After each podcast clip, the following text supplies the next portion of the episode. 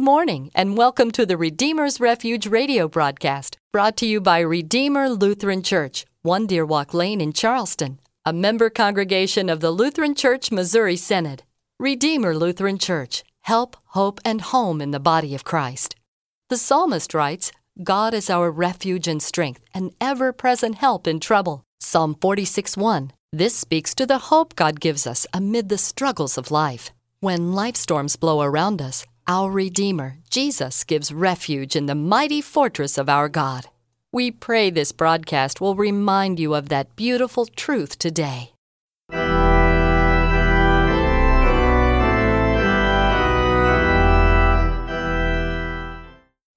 Grace, mercy, and peace be unto each of you from God our Father and our Lord and King, Jesus the Christ. Amen. He is risen. He is risen indeed. Alleluia. Let us pray. God our Father, whose Son, Jesus Christ, gives the water of eternal life, may we thirst for you, the spring of life and the source of goodness, through him who is alive and reigns now and forever. Amen. Our reading for this sixth Sunday in Easter is from First Peter chapter three. Now who is there to harm you if you are zealous for what is good? But even if you should suffer for righteousness' sake, you will be blessed. Have no fear of them, nor be troubled, but in your hearts honor Christ the Lord as holy, always being prepared to make a defense to anyone who asks you for a reason for the hope that is in you. Yet do it with gentleness and respect, having a good conscience, so that when you are slandered, those who revile your good behavior in Christ may be put to shame. For it is better to suffer for doing good, if that should be God's will, than for doing evil. For Christ also suffered once for sins, the righteous for the unrighteous, that he might bring us to God. Alex Honnold is known for free soloing. You can easily find a picture of him climbing a rugged cliff, suspended high above the ground. What is interesting about these pictures is the tension between the struggle of the rock climber and inspiration of the setting. Looking at the rock climber, we see Alex with only his hands and his feet holding him to the stone. His body leans into the rock, his hands are lodged in a crevice, and his face is close to the stone. Looking at the setting, however, we see what inspired him to do this. The vast expanse of rock jutting up into the sky, the beautiful expanse of clouds above him, the deep and varied landscape below him. In one picture, we see the tension of free soloing. Alex's vision is limited, his struggle is intense, but the world is much larger than his limited experience. He is part of a beautiful creation that evokes awe in those who see. While Alex Honnold is not a Christian, his experience is similar to that of Christians. Discipleship is difficult. Its struggle is intense. We find ourselves drawn into the difficulty of discipleship, with our face pressed against the wall. And we need one small glimpse of that larger vision, that inspiring view that carries us on. In our text this morning, Peter writes a letter to the churches and offers them an inspiring view. Peter is writing to churches in various cultural settings: Pontus, Galatia, Cappadocia, Asia, and Bithynia. While these are different churches in different cultures, one thing is common among them. They are all struggling. They are all having difficulty with discipleship. As Christians, they struggle with how faith interacts with the world. And Peter's letter offers them an inspiring view. He offers a larger vision of God's glorious work in Christ that helps them to endure. Now we will meditate on Peter's words this morning with the goal that confidence in Christ will encourage us to endure the difficulty of discipleship. Christians can sometimes interpret suffering in their life as if something were wrong. Bill and Janelle were having trouble with their friends. They had been part of a group of couples for years. Their children had been in scouting together. They had watched their kids play in soccer games and baseball games, basketball and volleyball. They had celebrated graduations from high school and college, weddings, the birth of grandchildren. Now, however, with all those years behind them, it seemed like things had changed. Everything was becoming political. Events reported on the news became sources of argument. Bill and Janelle tried to articulate how they, as Christians, would react, but their faith was putting a strain on their friendships. Bill and Janelle were wondering if they should just keep their faith to themselves. "I must be doing something wrong," Bill once said. "Having friends that you can be honest with should not be this hard." But it was, and it is. When our Lord calls us to follow him, he calls us to take up our cross. Discipleship is not easy, not now, not ever. Satan would tempt us to believe that we are doing something wrong, to believe that the Christian life should be easy, and if it is not, to believe that we should just be quiet about our faith. Peter, however, offers us a different vision. Peter encourages us to always be prepared to make a defense to anyone who asks you for a reason for the hope that is in you, yet do it with gentleness and respect. Why? Well, because we know the power of God that is ours in Jesus Christ.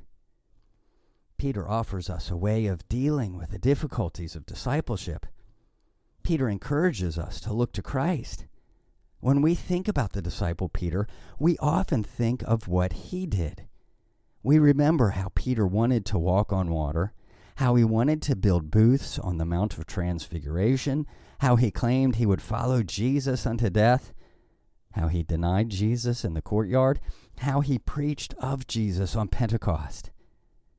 Peter's life is rich and varied, and we might think that Peter could give us some advice from his life of discipleship.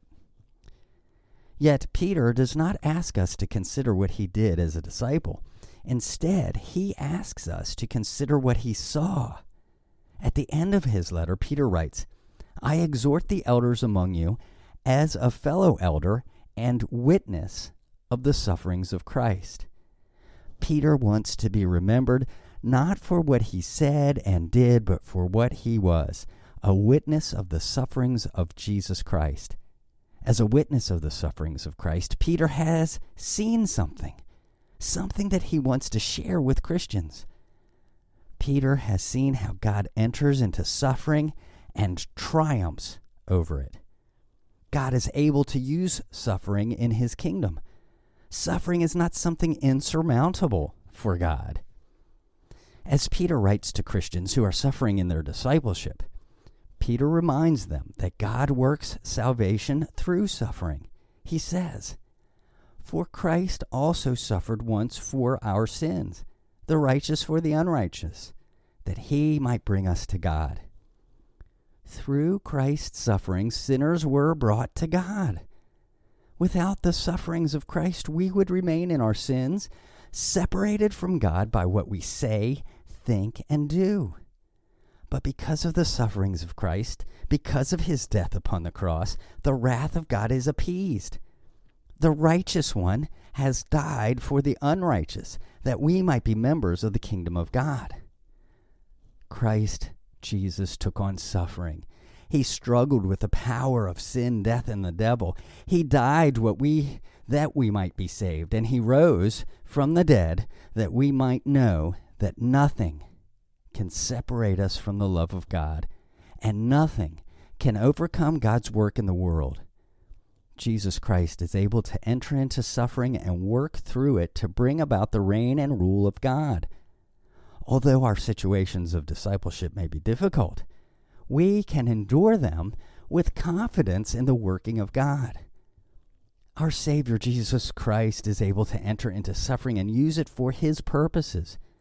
We, therefore, need not fear or flee from situations of difficulty, but rather follow our Savior, confident in his power. Albrecht Altdorfer. He was an engraver and painter working in Germany around the same time as Lucas Cranach. Now, Altdorfer was known for his ability to juxtapose biblical scenes with vivid landscapes.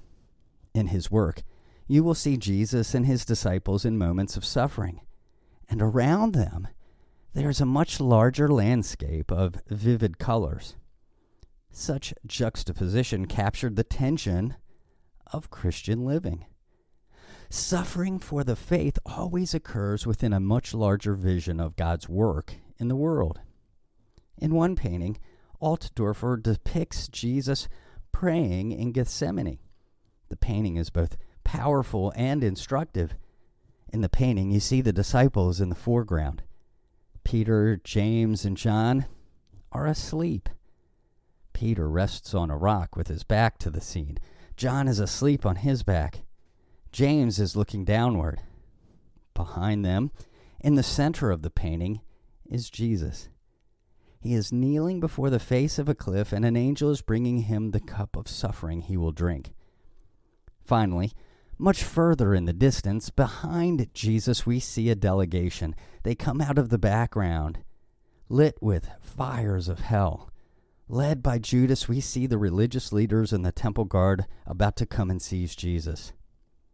Now, what is amazing about this painting is the way the arrangement of the figures teaches a lesson. The disciples are obviously defenseless, having fallen asleep. John is actually lying on his back, facing those who are coming to arrest Jesus, his entire body left wide open to attack. And yet, kneeling between the disciples and the forces of darkness is Jesus. His prayer is their defense. His willingness to bear the cup of God's wrath is their salvation. His weakness and willingness to bear the wrath of God are the power of God that protects his people. Because Jesus stands between the disciples and the forces of darkness, nothing will be able to come to them that has not come through Jesus. Jesus is the victor, having triumphed over all evil and his death on the cross and his resurrection from the grave. All suffering that comes to us has already been conquered by him. In his letter and in our text, Peter gives us a glimpse of this glory of God. He relates to the churches how Jesus not only suffered for their sin, but how he rose from the dead in victory over all evil. He descended into hell to proclaim his victory over the powers of hell, and he ascended into heaven, is seated on the right hand of God, where he now rules over all things. God calls us to see our lives in light of the death and resurrection of Christ. This is our larger landscape. This is our larger vision. When suffering enters our lives, when difficulties endanger our discipleship, Peter encourages us to see this larger vision of our risen and ruling Lord. We then, clinging to Christ's promises in our baptisms, feasting on his body and blood for the forgiveness of sins, endure, endure by the power of his Spirit and for the sake of him who died for us. Amen. May the God of hope fill you with all joy and peace in believing, so that by the power of the Holy Spirit you may abound in hope. Let us pray. Holy God, send your promised Spirit of revelation and wisdom, so that in the blessed freedom of hope we may witness to the grace of forgiveness and sing with joy to the one who makes us one. Amen.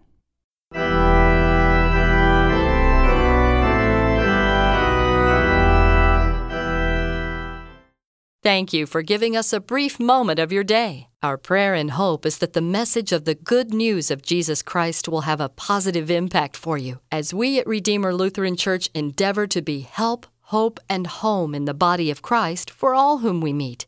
We invite you to come and receive the Lord's blessing through word and sacrament as we gather on Sunday mornings at ten forty-five for our worship service.